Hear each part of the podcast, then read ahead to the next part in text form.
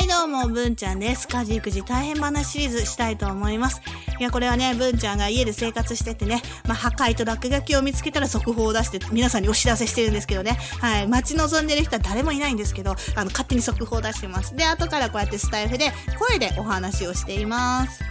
れを自分の思い出話として喋って、それをね、あの、たまたま見かけた人が見て笑っていっていただければいいなって思ったりね、あと、うちよりマシだって思ってね、ちょっと心が軽くなった方がいたらいいなと思って喋り続けてますよ。はい。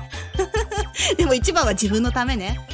回は画像付きですね。こちらの画像なんですけど、えー鍵盤が1箇所壊れて、今度処分しようと思っていた電子ピアノ、とどめを刺されてしまいました。短大時代から大事に使っていたのに、子供って残酷だよな。なぜピアノの上に乗るんだいっていうね、ツイートをしたんですよね。電子ピアノをね、もうボロボロにされてるんですよ。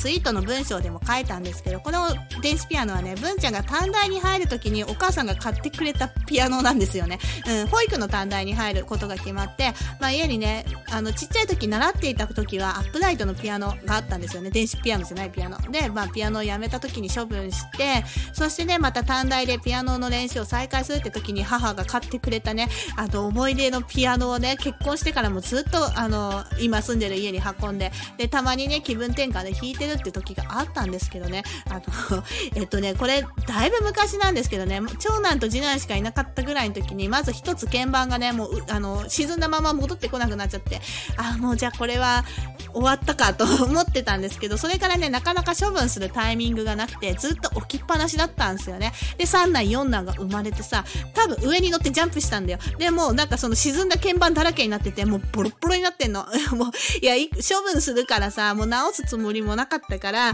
うん、もう、壊れたってしょうがないんだけど、あの、思い出があるからさ、思い出をここまでするかと思って子供って、まあ知らないからね、うん、知らなくてもさ、物大事にしなさいよって思うんだけど、まあその昔の思い出を振り返りながら、あの、現実を見たっていう話ですね。はい、では今回はここまでです。最後まで聞いてくれてありがとうございます。